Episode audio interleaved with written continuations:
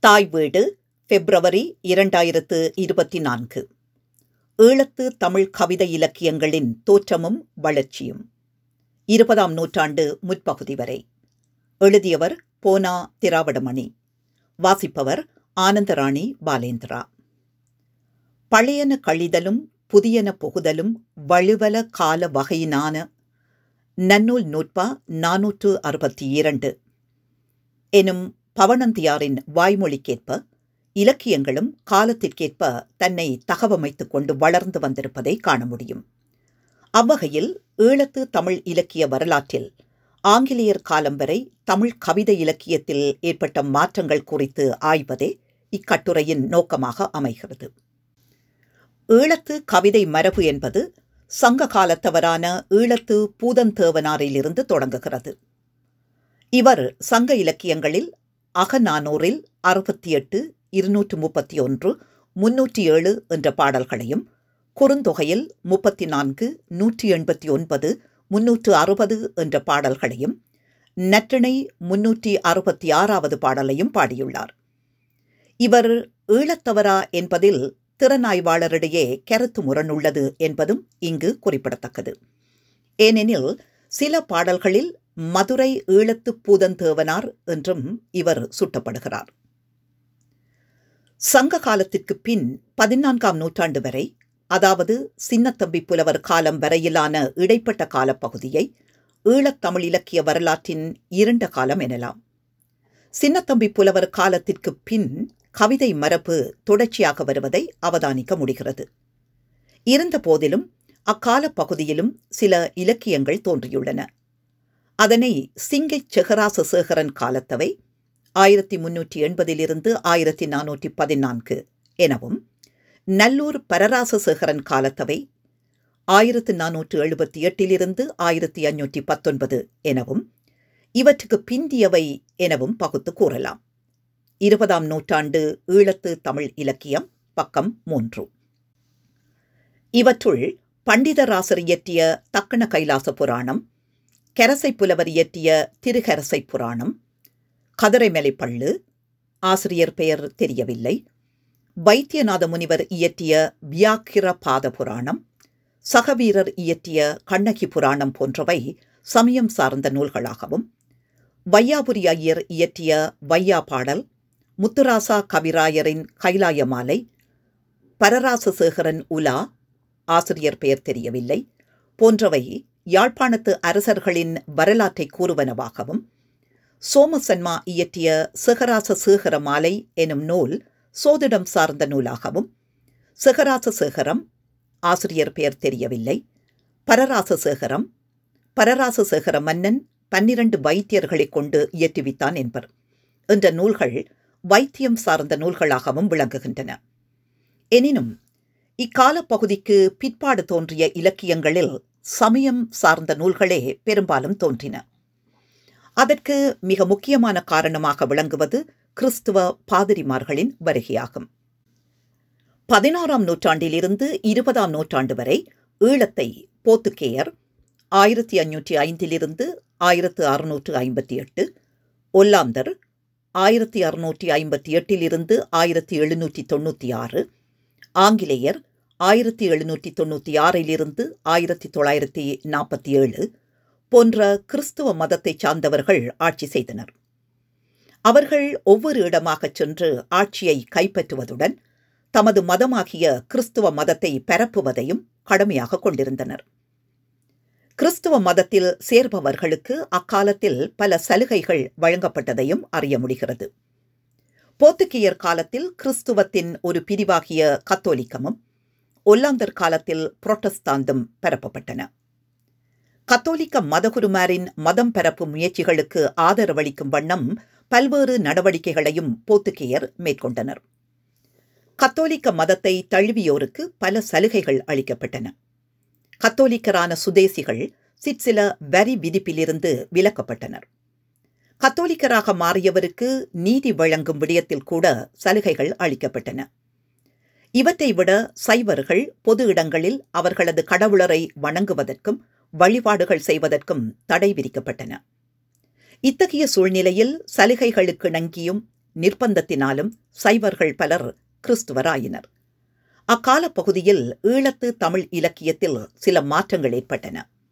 ஞானப்பள்ளு ஞானானந்த புராணம் அர்ச் யாகப்பர் அம்மானை போன்ற கிறிஸ்துவ மதம் சார்ந்த நூல்கள் சில தோன்றின. இயேசு கிறிஸ்துவின் மகிமையையும் கிறிஸ்துவ மதத்தின் மேன்மையையும் எடுத்துரைக்கும் இலக்கியங்கள் அக்காலத்தில் தோன்றியதால் அங்கிருந்த சைவர்களுக்கும் தம் சமயத்தின் மேன்மையையும் தம் கடவுளரின் சிறப்பையும் எடுத்துரைக்க வேண்டிய கட்டாயம் ஏற்பட்டது. கிபி ஆறாம் நூற்றாண்டில் தமிழ் இலக்கியங்களில் ஏற்பட்ட சமய மறுமலர்ச்சி போல ஈழத்திலும் சமய மறுமலர்ச்சியும் அது சார்ந்து பல இலக்கியங்களும் தோன்றலாயின. தமிழகத்தை பொறுத்தவரை பதிமூன்றாம் நூற்றாண்டில் இருந்து பதினேழாம் நூற்றாண்டு வரையிலான குறிப்பாக நாயக்கர் ஆட்சிக்கால பகுதியை சிற்றிலக்கியங்களின் காலம் என்பர். எனினும் அதன் தொடர்ச்சியையும் செல்வாக்கையும் இருபதாம் நூற்றாண்டு வரையிலும் காண முடியும். அந்த கால பகுதியில் குறவஞ்சி பள்ளு தூது உலா அந்தாதி மாலை போன்ற இலக்கிய வகைமைகள் தோன்றின. இவற்றின் தாக்கம் ஈழத்து தமிழ் கவிதைகளிலும் பிரதிபலித்திருப்பதை அவதானிக்க முடிகிறது. இது குறித்து ஆவண்ணா சதாசிவம் குறிப்பிடுகையில் ஈழத்து புலவர்களால் பாடப்பட்ட பிரபந்தங்கள் முப்பதுக்கும் மேற்பட்ட வகையின. அவையாவன அகவல் அந்தாதி அம்மானை இரட்டை மணிமாலை இருபா விருபகது உலா ஊஞ்சல் ஒருபா ஒரு பகது கலம்பகம் கலித்துறை கலிவெண்பா காதல் காவியம் கீர்த்தனை கும்மி குறவஞ்சி கோவை சதகம் சிந்து தூது நான்மணிமாலை பள்ளு பிள்ளைத்தமிழ் புராணம் மடல் மான்மியம் மும்மணி மாலை மும்மணிக்கோவை விருத்தம் வெண்பா முதலியன என்று ஈழத்து தமிழ் கவிதை களஞ்சியம் எனும் நூலின் முன்னுரையில் குறிப்பிடுகின்றார். போர்த்துகேயர் காலத்தில் அவர்களது ஆட்சியின் கொடுமை தாங்காது தமிழகம் சென்று தமது மத இலக்கிய பணியை மேற்கொண்டோர் ஞானப்பிரகாச முனிவர் தில்லை நாத தம்பிரான் வைத்தியநாத முனிவர் என்போர் ஆவர். ஆனால் ஒல்லாந்தர் காலத்திலோ சைவத் தமிழ் புலவர்கள் தமது மதத்தினை விதந்து இலக்கியங்கள் இயற்றுவதற்கான சூழ்நிலை ஏற்பட்டது. கார்த்திகேசு சிவத்தம்பி ஈழத்தில் தமிழ் இலக்கியம் பக்கம் இருபத்தி ஒன்று. ஒல்லாந்தர் காலத்தில் திருச்செல்வராசர் காவியம் எனும் நூலை இயற்றிய பூலோக சிங்க முதலியார் ஜோசெப்பு புராணம் நெல்லிக்கலி வெண்பா கூழங்கையர் வண்ணம் சித்தி விநாயகர் திருவிரட்டை மணிமாலை போன்ற நூல்களை இயற்றிய கூழங்கை தம்பிரான் மூவிராசர் வாசகப்பா பிள்ளைக்கவி தசவாக்கிய விளக்கப் பதிகம் திருவாசகம் கீர்த்தன திரட்டு பச்சாத்தாப பதிகம் இரட்சகப் பதிகம் போன்ற நூல்களை தந்த பிரான்சிசு பிள்ளை போன்றோர் கிறிஸ்துவத்தில் கத்தோலிக்க மதம் சார்ந்த இலக்கியங்களை படைத்துள்ளனர். சிவராத்திரி புராணம் ஏகாதசி புராணம் அமுதாகரம் கிள்ளை விடுதூது பிள்ளையார் கதை போன்ற நூல்களை தந்த வரத பண்டிதர் மறைசை அந்தாதி கல்வளை அந்தாதி கரவை வேலன் கோவை பராளை விநாயகர் பள்ளு முதலிய நூல்களை படைத்த சின்னத்தம்பி புலவர் செய்ய நூல் புலியூரிய மகவந்தாதி ஞானாலங்கார ரூப நாடகம் காசி யாத்திரை விளக்கம் போன்ற இலக்கியங்களை படைத்த மாதகல் மயில்வாகன புலவர் போன்றோர் அக்கால பகுதியில் வாழ்ந்த தமிழ் புலவர்களுள் தலை சிறந்தவர்களாக கருதப்படுகின்றனர். போர்த்துகேயர் காலத்தில் சைவர்களுக்கு இருந்த தடை ஒல்லாந்தர் காலத்தில் நீக்கப்பட்டது. ஈழத்தில் ஆரிய மன்னர்கள் கட்டியெழுப்பிய கோயில்களைப் போல ஒல்லாந்தர் காலத்தில் கிறிஸ்து கோயில்கள் கட்டப்பட்டு நித்திய பூசைகளும் விரதங்களும் கடைபிடிக்கப்பட்டன தமிழகத்தைப் போல ஈழத்தில் மடங்கள் தோன்றி சமய வளர்ச்சிக்கான வேலைகளை செய்யவில்லை. மடங்களின் பணிகளை கோயில்கள் செய்தன.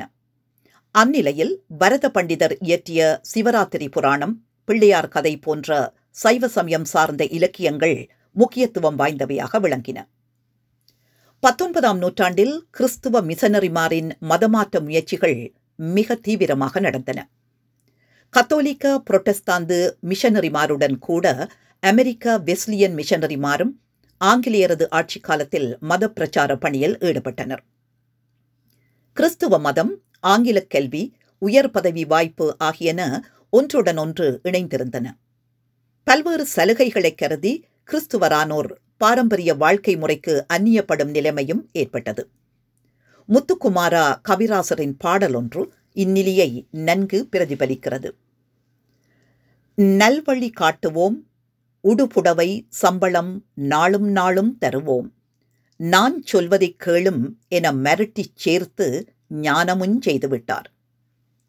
மெல்ல மெல்ல பின்னை வேலை இங்கில்லை நீர் வீட்டினிடை போமென்கிறார். வேண்டியொரு கன்னியை கைக்கொண்டு கருவாக்கி விட்டபின் கணவன் வேலையில்லை நீ போவென்று தள்ளுவது போலுமே இனி எமை எம் உறவினோர் எட்டியும் பாரார்கள் கிட்டவும் வாரார்கள். ஏர் பூட்டி உளவும் அறியோம். அல்லலாம் இம்மைக்கும் மறுமைக்கும் ஆளாகி மிக அழிந்தோம். ஆ பராபரனே கிறிஸ்தவர்கள் எங்களை அடுத்து கெடுத்தார்களே. சீனா மௌனகுரு மவுன்னா சித்திரலேகா எம். ஏ. நொஹ்மான் இருபதாம் நூற்றாண்டு ஈழத்து தமிழிலக்கியம் பக்கம் எட்டிலிருந்து ஒன்பது என்று பாடியுள்ளார். எனினும் மேற்கண்ட மூவரின் ஆட்சி காலத்திலும் ஈழத்தில் ஏராளமான சைவர்கள் கிறிஸ்துவ மதத்தில் சேர்ந்தனர். இந்நிலையில் கிறிஸ்துவ மதத்தை பரப்புவதற்கு சைவ அமைப்பினர் சிலர் கடுமையாக எதிர்ப்பு தெரிவித்தனர். சைவ சமயத்தின் மேன்மையை இலக்கியங்களின் வாயிலாக எடுத்துரைத்தனர். ஆதி மதமாகிய சைவத்திலிருந்து கிறிஸ்துவத்திற்கு மதம் மாறுவதை கண்டித்தனர். அது காலத்தின் தேவையாகவும் இருந்தது. அக்கால பகுதியில் சைவ சமயத்தின் மேன்மையையும் சிறப்பையும் எடுத்துரைக்கும் இலக்கியங்களை படைக்க தமிழ் புலவர்களை ஊக்கப்படுத்தினர். அதே நேரத்தில் காலம் காலமாக காத்து வந்த இலக்கிய மரபையும் காத்தனர். வடமொழி கலப்பின்றி இலக்கியங்களை தனித்தமிழிலும் படைத்தளித்தனர். அக்கால பகுதியில் பெரும்பாலும் சமயத்தை உள்ளடக்கமாக கொண்ட நூல்களே தோன்றின. அக்காலத்தில் சைவ சமயத்தின் காவலராக ஆறுமுக நாவலர் விளங்கினாரெனில் அது மிக இல்லை கிறிஸ்துவ மதத்திற்கு கண்டனம் தெரிவித்து சைவ தூசண பரிகாரம் சுப்ரபோதம் வச்சிர தண்டம் ஆகிய நூல்களை ஆறுமுக நாவலர் எழுதியுள்ளார். இவர் சைவ சமயத்தின் மேன்மையை வழிபாட்டு முறைகளை விளக்கும் நோக்கில் அனுட்டான விதி குருவாக்கியம் சிவாலய தரிசன விதி சைவ சமய சாரம் போன்ற நூல்களை படைத்துள்ளார். ஆறுமுக நாவலரின் மாணவச் சூழலுள் அகப்படாத ஈழத்து தமிழ் புலவர் சிலரினின் சிலரே என்பார் ஆவண்ணா சதாசிவம். ஆவண்ணா சதாசிவம் ஈழத்து தமிழ் கவிதை களஞ்சியம் நூற்றி முப்பத்தி மூன்று இவ்வாறாக பயணித்த ஈழத்து கவிதையில் கட்டுடைப்பு ஆங்கிலேயர் ஆட்சியில் இருபதாம் நூற்றாண்டின் இடைக்காலத்தில் நிகழ்ந்தது. அக்கால பகுதியில் தோன்றிய புலவர்களுள் குறிப்பிடத்தக்கோர் சொல்லலங்காரத்தில் கவிதை புனைந்த கானா மயில்வாகன புலவர் சிலேடை பாடுவதில் சிறந்த முருகேச பண்டிதர் எண்ணற்ற பல நூல்களை படைத்த உடுப்பிட்டி சிவசம்பு புலவர் சுன்னாகம் குமாரசாமி புலவர் வயாவிழான் ஆசுகவி வேலு பிள்ளை போன்றோர் ஆவர். இவர்கள் மரபார்ந்த படைப்புகளை தந்தனர். இக்கால பகுதியில் சிற்றிலக்கிய வகைமையே பெரும்பாலும் வெளிவந்த போதிலும் சிலர் நாடகங்களையும் இயற்றியுள்ளனர். எருமை நாடகம் நொண்டி நாடகம் எம்பரதோர் நாடகம் என்ற நாடகங்களை கீத்தாம்பிள்ளையும் இராம நாடகம் தருமபுத்திர நாடகம் என்ற நாடகங்களை சுவாமிநாதரும் சந்திரகாச நாடகம் கண்டி நாடகம் ஏரோது நாடகம் சம்நீக்கிலார் நாடகம் போன்ற நாடகங்களை கந்தப்பிள்ளையும் இயற்றியுள்ளனர். இவை யாவுமே பாவடிவம். மேலும் அராலி முத்துக்குமார் புலவர் பக்கீர் புலவர் போன்றோரும் நாடகங்களை இயற்றியுள்ளனர். ஆங்கில புலவர்களின் படைப்புகளை தமிழாக்கம் செய்து தமிழ் இலக்கியத்தை மேலும் செழுமைப்படுத்தியவர் சுவாமி விபுலானந்தர். அக்கால பகுதியில் புதிய சிந்தனைகளையும் புதிய கவிதை போக்கையும் உடைய பல கவிஞர்கள் தோன்றினர். அக்கவிஞர்கள் குறித்து ஆவண்ணா சதாசிவம் குறிப்பிடுகையில் ஈழவள நாட்டில் நூற்றுக்கும் மேற்பட்ட இளம் புலவர்கள் இன்று தோன்றுகின்றனர். அவர் எல்லோரும் தமிழ்த்தாயை கவிதை மாலைகளால் அலங்கரித்து அழகு காண வேண்டும் என்னும் விருப்புடையர்.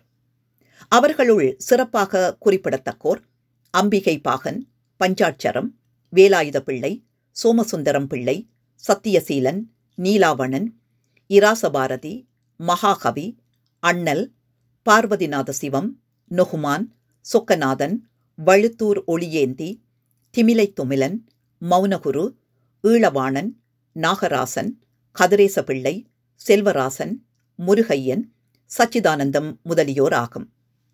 ஆவண்ணா சதாசிவம் ஈழத்து தமிழ் கவிதை களஞ்சியம் பக்கம் நானூற்றி முப்பத்தி மூன்று என்கிறார்.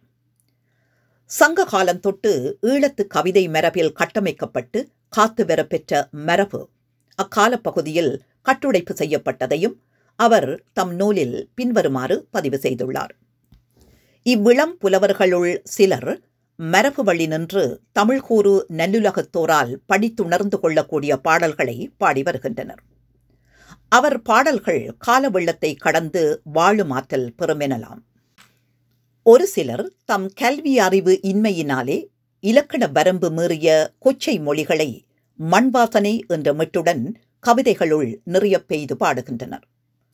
அவர் பாடல்கள் குறிக்கப்பட்ட ஒரு காலத்து மக்களால் மட்டும் உணரத்தக்க ஆற்றலுடையவை. இவர் முதுமை அடையும் காலத்திலே தம் இளமைக்கால பிழைகளை உணர்ந்து சிறந்த கவிதைகளை பாடவும் கூடும். இவ்விளம் புலவர்களின் பாடல்களுள் எவை சிறந்தவை என்பதை காலமே வரையறை செய்யும். ஆவண்ணா சதாதிவம் ஈழத்து தமிழ் கவிதை களஞ்சியம் பக்கம் நானூற்றி முப்பத்தி மூன்று என்கிறார். இவ்வாறாக சங்க காலத்தில் தோற்றம் பெற்ற ஈழத்து கவிதை மரபு பதினான்காம் நூற்றாண்டு வரை இருண்ட காலமாக விளங்கி சின்னத்தம்பி புலவரின் காலத்திலிருந்து தொடர்ச்சியாக வளர்ந்து வருவதையும் பதினான்காம் நூற்றாண்டிலிருந்து இருபதாம் நூற்றாண்டு வரை ஈழத்து தமிழிலக்கியம் அந்நிய மத பிரிவுகளின் வருகையால் பல்வேறு மாற்றங்களை பெற்றதோடு ஏற்கனவே ஈழத்தில் இருந்த மதங்கள் எழுச்சி பெற்றதையும் அதன் விளைவாக சைவ சமயம் சார்ந்த இலக்கியங்கள் அக்கால பகுதிகளில் கோலோச்சியதையும் காண முடிகிறது. நன்றி.